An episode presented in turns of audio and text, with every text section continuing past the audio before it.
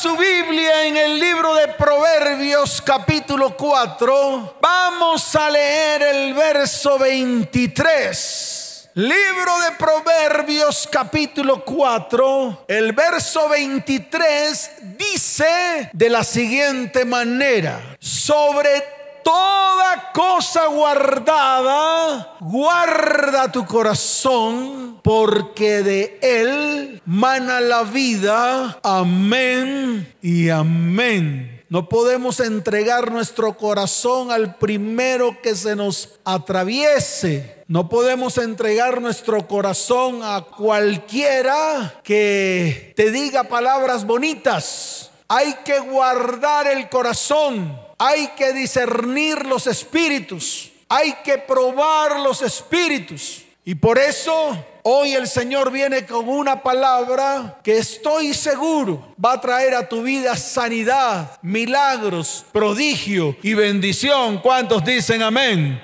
¿Cuántos dicen amén? Dele fuerte ese aplauso al Señor. Fuerte ese aplauso.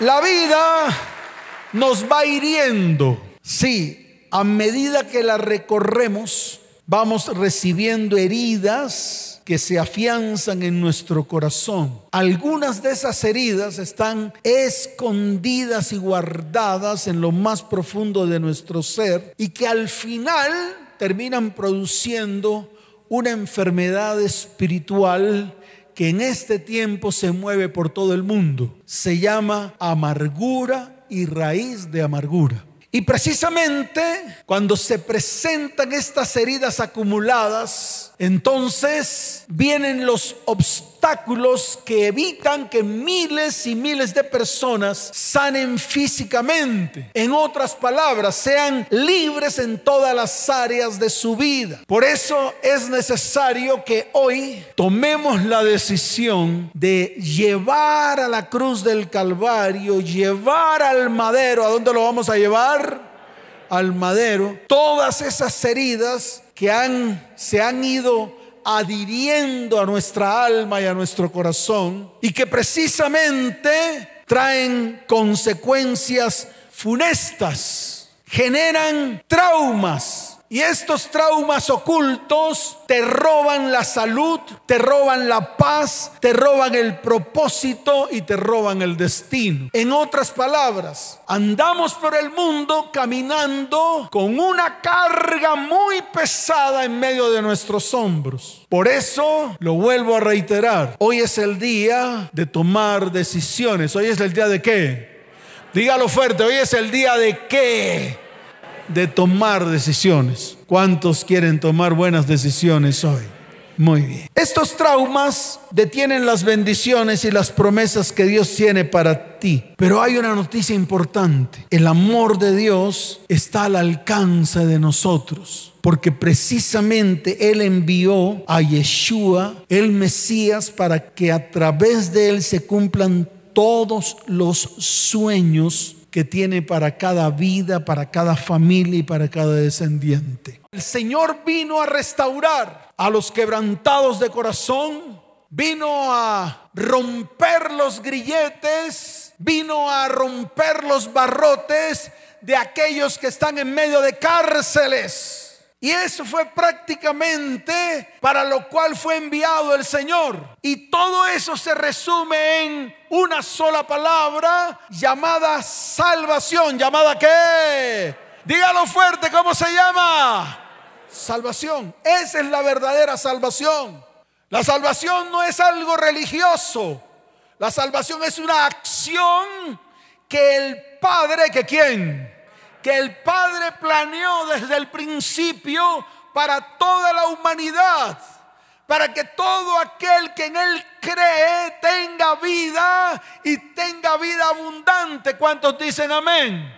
Entonces la pregunta es, ¿cuántos de los que están aquí quieren tener vida y vida abundante? Levante la mano. ¿Cuántos pueden decir amén a eso?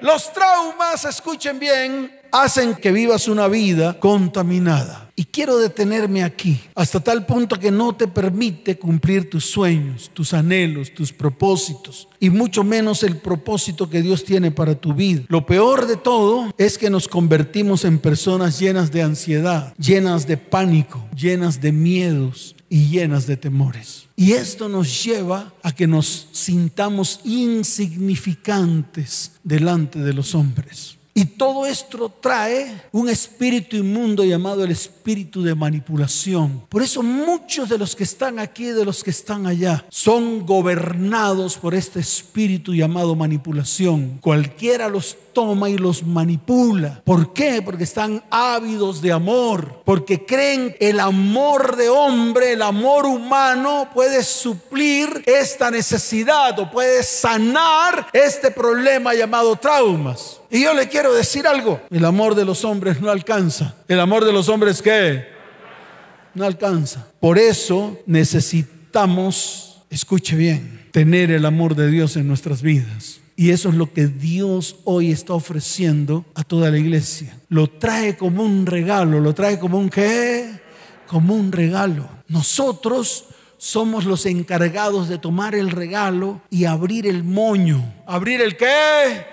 Abrir el moño y luego abrir el regalo para que ese amor comience a penetrar en nuestras vidas y comience a reflejarse por medio de nuestros comportamientos, por medio de nuestra manera de hablar, por medio de nuestra manera de pensar e incluso por medio de nuestra toma de decisiones. Ahí es donde se muestra el amor de Dios o nosotros mostramos el amor de Dios. Yo los invito hoy a que abramos nuestro corazón y permitamos que el amor de Dios penetre en medio de nuestra vida y en medio de nuestro corazón. ¿Cuántos dicen amén?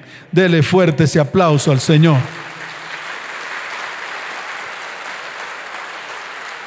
Y quiero definir lo que significa trauma, porque es importante. Es importante que usted conozca el concepto de lo que es un trauma para que lo pueda identificar en su vida. Mire, trauma es una herida del alma producido por un evento en la vida, tales como violencia física, violencia sexual, violencia emocional, amenazas, manipulación. Y todo esto que nos han causado crean imágenes y recuerdos en nuestra mente que te persiguen. ¿Qué hacen estos traumas?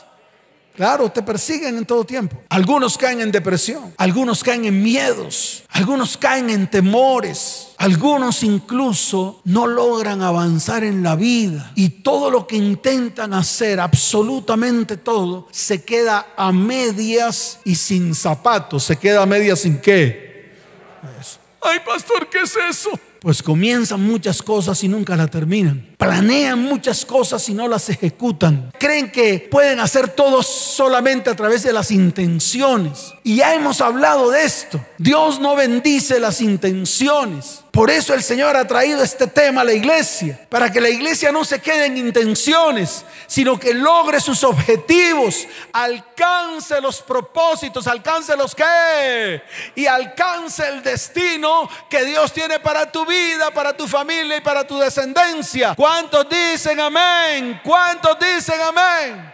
Entonces los traumas por el abuso físico, sexual en el vientre, cuando tu madre fue agredida físicamente, fue agredida emocionalmente, cuando fue agredida sexualmente o cuando recibiste golpes mientras estabas en el vientre o por algún intento de aborto, maltratos, palabras de maldición. Prácticamente que los traumas se crean por todo el conjunto de vivencias de maldición y de maldad que vomitaron sobre nuestras vidas. Y no podemos seguir cargando con la basura de todo el mundo. La iglesia no puede seguir cargando con la basura de sus familiares. La iglesia no puede seguir cargando con la basura de las personas que en algún momento tuviste algún tipo de relación emocional o relación física o relación económica o relación espiritual. Aquí tenemos que mencionar todas las áreas de nuestra vida porque en todas las áreas hemos sido afectados por medio de los traumas.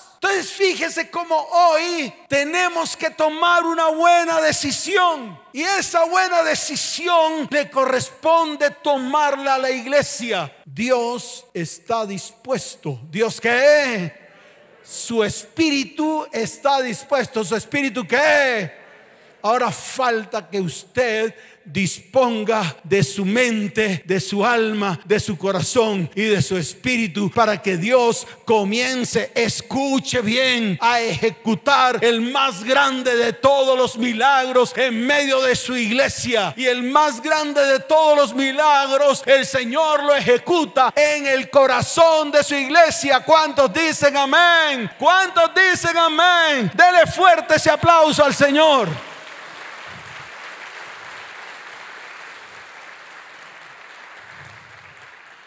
Por eso, cuando hay traumas en tu vida, comienzas a vivir una vida contaminada. Por eso hay que ponernos firmes, hay que detenernos. No podemos seguir caminando con los pies heridos. No podemos ir por la vida con esas heridas en nuestro corazón, porque no solamente nos vamos a herir nosotros mismos, sino que vamos a, herir a los que están a nuestro alrededor. Herimos a nuestros hijos, herimos a nuestros cónyuges, herimos nuestra economía, herimos nuestra vida espiritual. Vemos mucha gente con heridas espirituales, vemos mucha gente en medio de su gritería, en medio de sus palabras soeces, en medio de sus palabras cargadas de odio, de rencor, en medio de sus palabras palabras cargadas de ira. Vemos personas que no tienen ningún tipo de contentamiento. Todo le parece malo. Si esta persona no hace las cosas, todo lo que hagan los demás es malo. ¿Por qué? Porque precisamente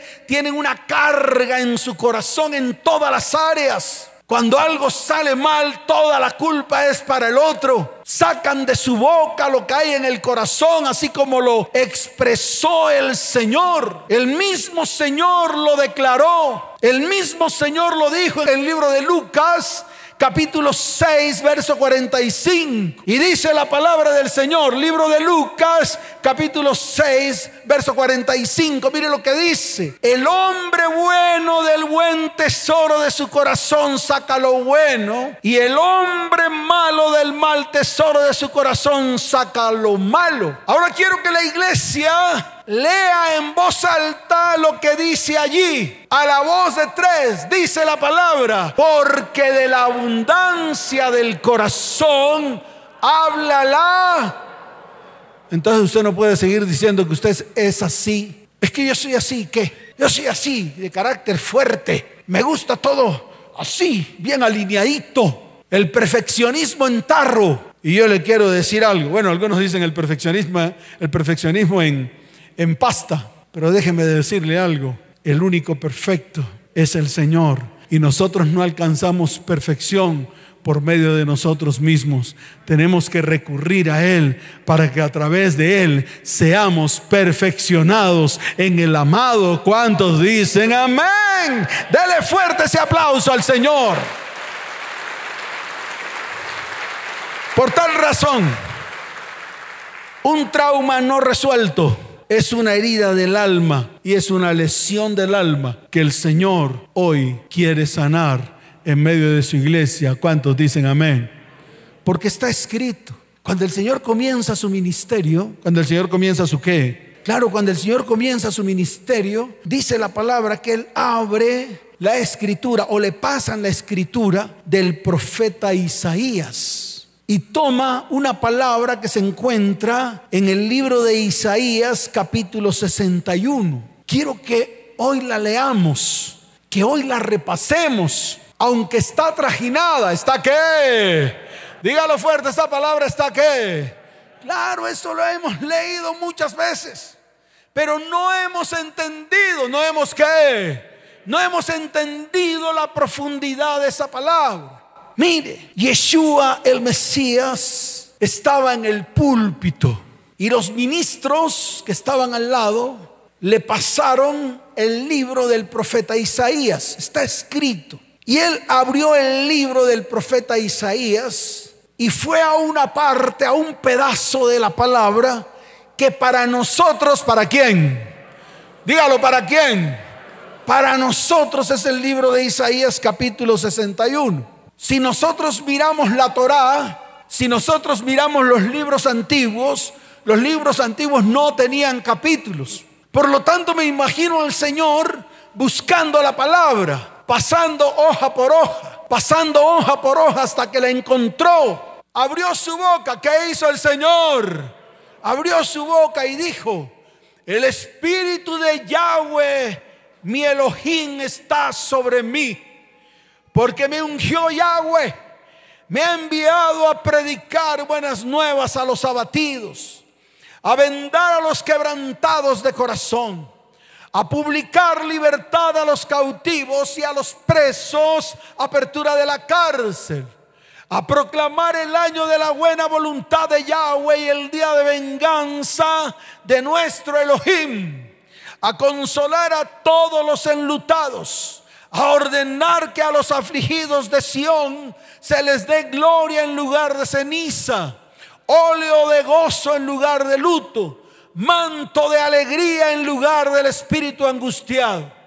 Y serán llamados, dígalo fuerte, árboles de justicia, plantío de Yahweh para gloria suya. Amén y amén. ¿Cuántos dicen amén? ¿Cuántos dicen amén? Esto se merece un fuerte aplauso para el Rey de Reyes y Señor de Señores. Oh, nos gozamos en ti, Señor, y glorificamos tu santo nombre. ¿Cuántos dicen amén? ¿Cuántos dicen amén? Dice la escritura que él se sentó y todo el mundo lo miraba, todo el mundo lo miraba. Y entonces él se levantó, sonrió y dijo, ciertamente, esta palabra se ha cumplido hoy delante de todos vosotros. ¿Cuántos dicen amén? Levante su mano y diga, esta palabra se ha cumplido en mi vida delante de los muchos testigos que hay en el cielo y que hay en la tierra. ¿Cuántos dicen amén? Dele fuerte ese aplauso al Señor.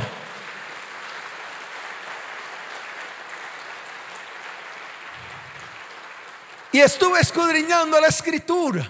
A mí me gusta escudriñar la escritura. Me gusta profundizar en ella. Me gusta eh, aprenderme incluso algunos párrafos bíblicos. Por ejemplo, todos los días. Cuando, dígalo fuerte, cuando. Todos los días de mi vida. Cuando me aseo en la mañana, me miro al espejo. Allí tengo un frasquito de aceite. Y todos los días coloco una gota de aceite en mi mano y esa gota de aceite la coloco sobre mi cabeza y siempre declaro delante de Dios, Señor, tú unges mi cabeza con aceite.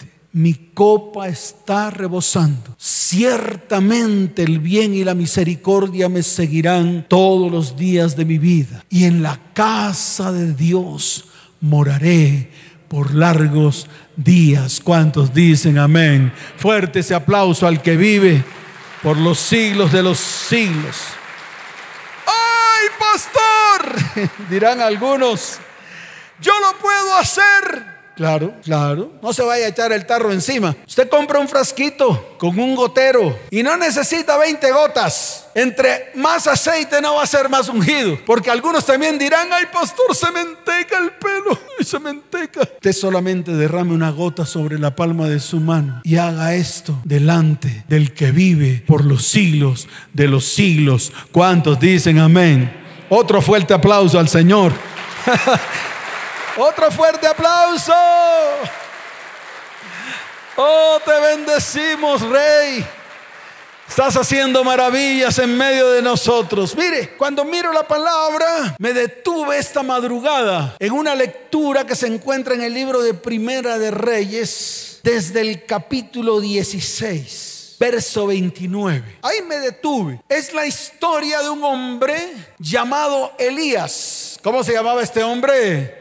Elías, profeta de Dios. Elías era un siervo de Dios, era un profeta de Dios. Un hombre que hizo muchas cosas en esos tiempos. Lo primero que hizo fue confrontar al rey Acab y también a su esposa Jezabel. porque ellos precisamente permitieron la contaminación espiritual en el pueblo de Dios. Es más, ellos, escuche bien, construyeron templos para Baal y le decían al pueblo que podían ir a cualquiera de los dos templos. Al templo de Yahweh para adorar al verdadero Dios que los sacó de tierra de Egipto y los llevó a la tierra prometida o para adorar a Baal. No había diferencia de dioses. Y todo esto fue patrocinado, fue inculcado, fue introducido, fue metido, escuche bien, por el rey Acab el pelele de Acab, el que, dígalo fuerte, el que, el pelele de Acab y la tronchatoro de Jezabel. Wow.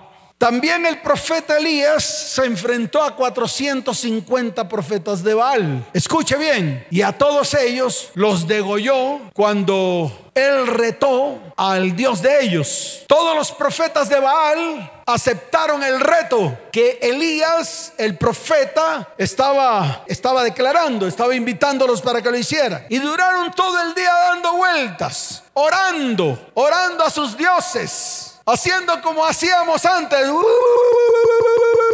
dando vueltas alrededor de el altar que se había levantado y todo con el fin de que se derramara fuego del cielo, de que se derramara qué? fuego del cielo. Y por más de que intentaron, por más de que oraron, por más de que hicieron como cuchiflis, eso nunca ocurrió. El profeta Elías hasta se burló de ellos, le decía, ah, ya sé que es lo que está pasando. Tal vez el Dios de ustedes está durmiendo. Hay que despertarlo, pero ni siquiera sus oraciones despiertan a su Dios. Cuando estos profetas se cansaron, porque definitivamente el Dios de ellos no se manifestó, él dijo, y no se preocupen, ahora le voy a echar un pocotón de agua a ese altar. Y le echó un pocotón de agua. Y simplemente levantó su mano e inmediatamente cayó fuego del cielo. ¿Cayó qué? Fuego del cielo. Y entonces todo el pueblo decía, Yahweh es Dios, Yahweh es Dios. ¿Cómo decía el pueblo? Ustedes no desayunaron hoy. Por eso eso no se escuchó sino hasta en el techo. ¿Cómo decía el pueblo? Y entonces Elías, el profeta, le dijo a todos, aprendan, cojan, agarren a todos esos profetas y los llevó a un lugar y a todos, a cada uno de ellos le mochó la cabeza. Jezabel se enteró de lo que había hecho el profeta Elías. Y déjeme decirle algo, empezó una persecución. ¿Qué empezó? Una persecución hacia un hombre que había predicho la sequía, a un hombre que a través de su oración había hecho llover un hombre que se había enfrentado a las fuerzas de las tinieblas, un profeta de Dios, pero comenzó a ser perseguido por Jezabel y cayó en depresión el profeta Elías. Y cuando cae en depresión, Elías sale huyendo, salió corriendo. Elías estaba luchando sus propias batallas emocionales, así como muchos de nosotros Estamos luchando con nuestras propias batallas emocionales, cargando con pesos en nuestros hombros, cargando con heridas y cargando con dolor. A Elías le pasó lo mismo. Un hombre lleno del Espíritu de Dios estaba luchando su propia batalla, sus propios temores, sus propios miedos, su baja autoestima, el rechazo. Esas son batallas internas que tenemos cada uno de nosotros. Elías estaba huyendo de todo lo que había en él, así como muchos de los que están aquí, de los que están allá, que están huyendo de todo lo que hay en medio de sus corazones y que no saben cómo erradicarlos de sus vidas. Ese era Elías. Muchas veces nosotros estamos cansados. Estamos viviendo situaciones hasta tal punto de que ya no podemos más. Y nos escondemos de nosotros mismos. Ocultamos las heridas. Ocultamos los traumas, nos ponemos máscaras para poder sonreírle a un mundo que en todo tiempo nos destruye. No solamente le ocurrió al profeta Elías, también le ha ocurrido a miles y miles que están aquí, que están allá y que no saben cómo hacer para soltar esas cargas. Pero escuche, en medio de su desesperación, Elías hace una oración inesperada. Mire su Biblia, en el libro de Primera de Reyes capítulo 19, dice la palabra del Señor. Y él se fue por el desierto un día de camino y vino y se sentó debajo de un enebro y deseando morirse dijo, basta ya, oh Yahweh, quítame la vida pues no soy yo mejor que mis padres. Mire, en algún momento de mi vida yo también condicioné a Dios y le pedí a Dios que me quitara la vida antes de vivir alguna situación vergonzosa, en medio de mi desesperación. Pero escuche esto, me asombra la actitud de Dios. Y es ahí donde nos vamos a colocar en pie, todos, porque usted tiene que escuchar esta palabra porque a veces pensamos que por todo lo que hemos vivido y todo lo que hemos hecho mal, incorrecto delante de los ojos de Dios, pensamos que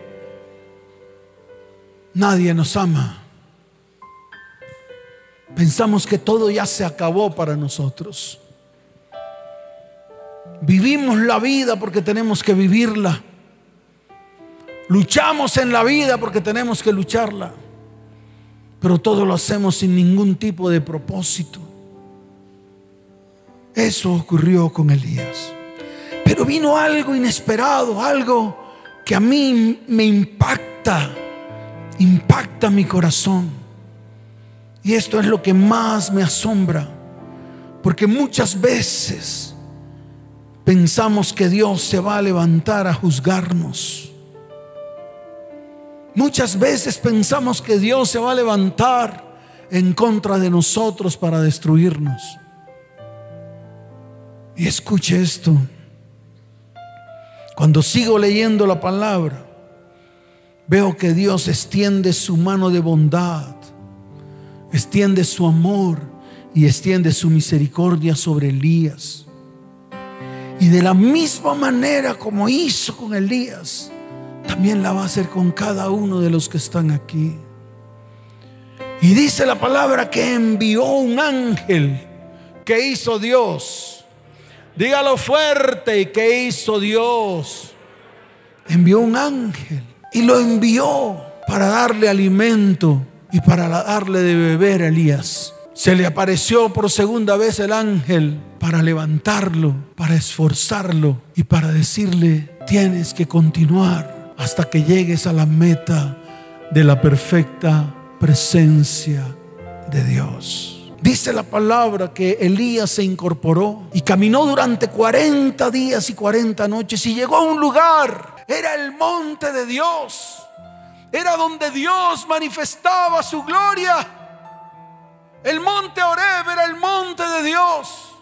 Pero llegó allí y no subió al monte a orar no subió al monte a encontrarse con Dios. Dice la palabra que se escondió en una cueva, así como muchos de nosotros nos hemos escondido en una cueva. Yo quiero que cierres tus ojos hoy. Cierra tus ojos hoy. Y quiero que te coloques delante de la presencia del Señor. Y quiero que el Espíritu de Dios hoy se manifieste con poder en medio de nosotros. Y que su espíritu descienda hoy.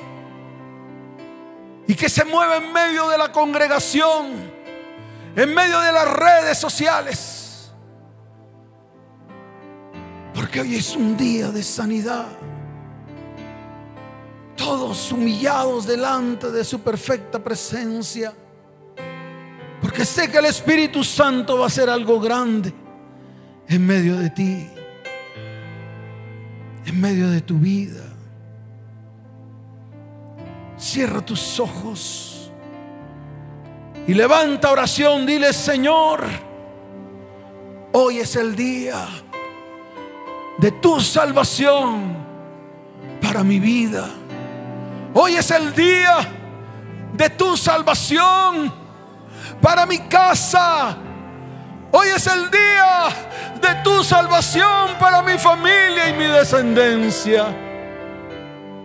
Quiero que allí donde estés inclines tu rostro y te humilles. No vas a hacer nada más. No vas a hacer ninguna oración. Solamente permite que Dios te hable hoy.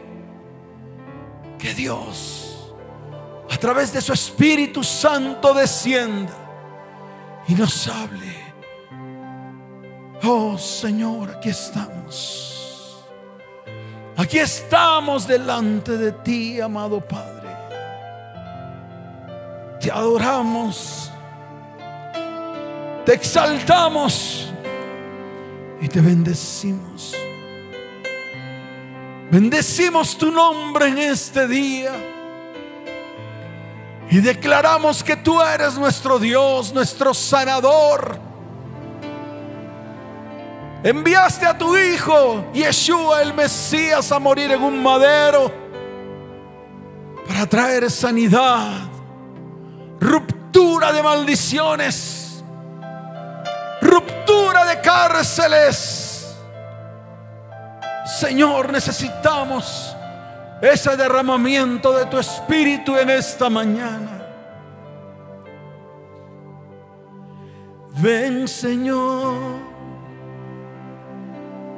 Ven, Jesús. Tus misericordias fluyan otra vez háblanos. Anhelamos escuchar tus palabras que nos dan tu santidad. Ante ti venimos hoy a declarar nuestro anhelo es hacer tu voluntad. Cámbianos. Toma nuestro corazón. Hazlo como el tuyo. Oh Señor, este es el de tu salvación, oh Dios, que tu reino venga con poder y que tu amor sea dado a conocer.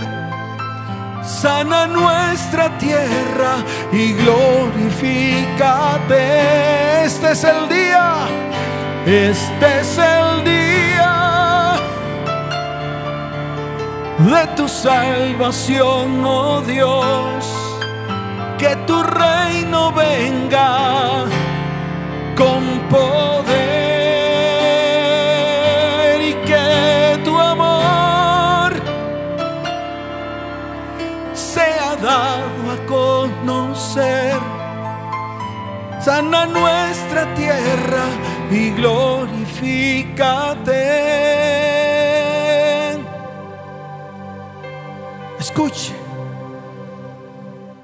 Tal vez Elías estaba acostumbrado a que Dios se manifestara en medio del fuego o en medio de algo grande que ocurriese a su alrededor. Pero esta vez no fue así. Esta vez Dios hizo algo diferente con Elías. Hoy es el día de tu sanidad.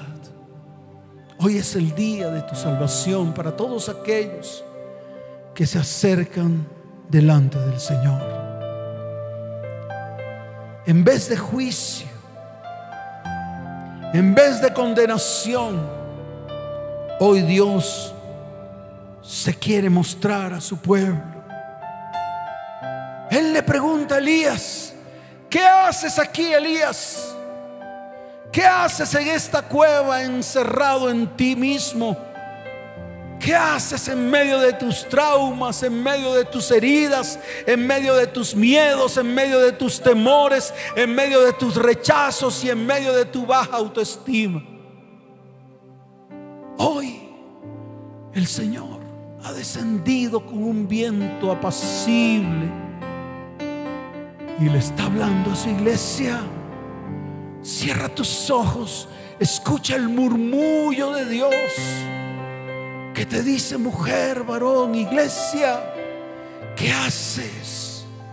¿Qué haces aquí? ¿Qué haces en medio de esa cueva? ¿Qué haces en medio de tu encierro? ¿Qué haces en medio de tus traumas? ¿Qué haces en medio de tus heridas? ¿Qué haces en medio de tus miedos y temores? ¿Qué haces en medio de tus rechazos y tu baja autoestima? Y dice la palabra que hubo un silbo apacible. Un silbo apacible. Como el, como el que el Señor hoy está trayendo en medio de su iglesia. Y está sanando las heridas, los traumas de todos los que están aquí presentes y todos los que están allá en medio de la transmisión. El Señor ha descendido con poder y está tocando tus heridas y las está suavizando con aceite y con vino, con su sangre preciosa derramada en la cruz del Calvario. Abre tu boca y dile, Señor, hoy llevo mis heridas llevo mis traumas, llevo mi dolor al madero, porque ciertamente llevaste mis, nuestras enfermedades, ciertamente sufriste mis dolores, ciertamente el castigo de nuestra paz fue sobre ti y por tu llaga fuimos nosotros curados.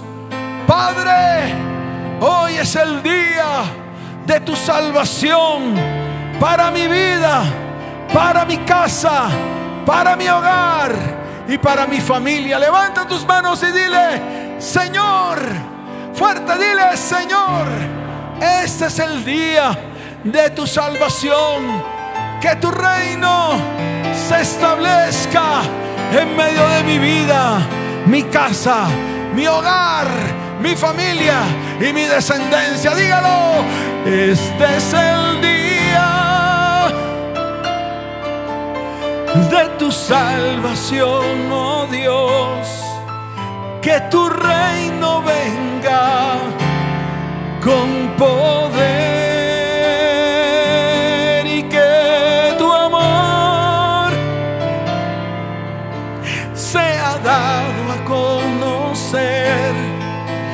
sana nuestra tierra y glorifícate.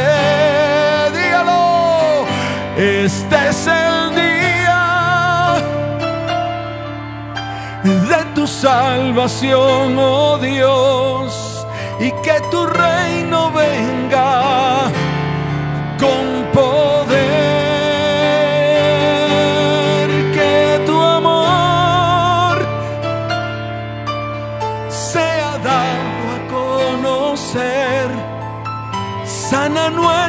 tierra y glorifícate,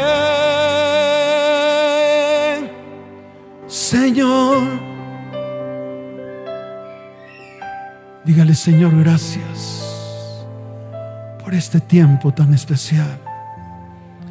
Hoy bendecimos tu santo nombre y te damos gracias por la sanidad y la libertad recibida en este día. Señor, te doy toda la gloria y te doy toda la honra. En el nombre de Yeshua, el Mesías.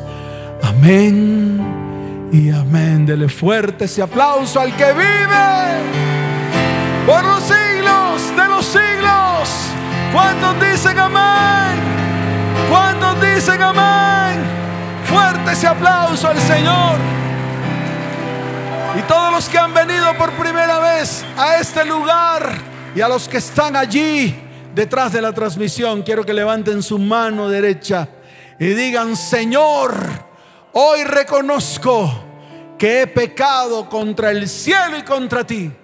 Perdóname, Señor. Hoy me arrepiento y abro mi corazón y te recibo como mi único y suficiente Salvador.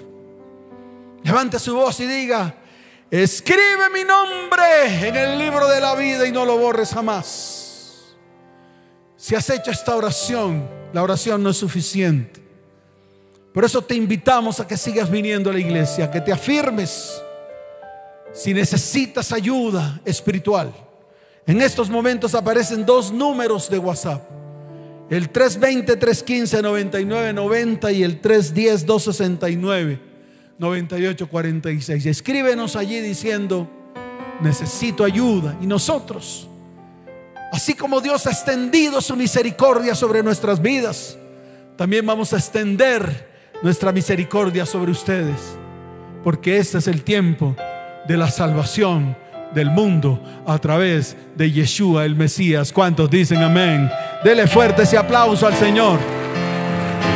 Levanten sus manos al cielo, los voy a despedir. Padre, bendice a tu iglesia. Padre, te doy gracias por todo lo que estás haciendo en medio de nosotros. Gracias por lo que estás haciendo en mi vida y en la vida de la congregación de la iglesia cristiana de. Padre, te pido en el nombre de tu Hijo Yeshua que los lleves en paz y en bendición. Y te doy gracias por sus vidas. En el nombre de Yeshua el Mesías, hoy los bendigo con abundancia de paz, con salud y con prosperidad. Que Dios les bendiga grandemente. Les amo. Nos vemos Chao, chao. Bendiciones.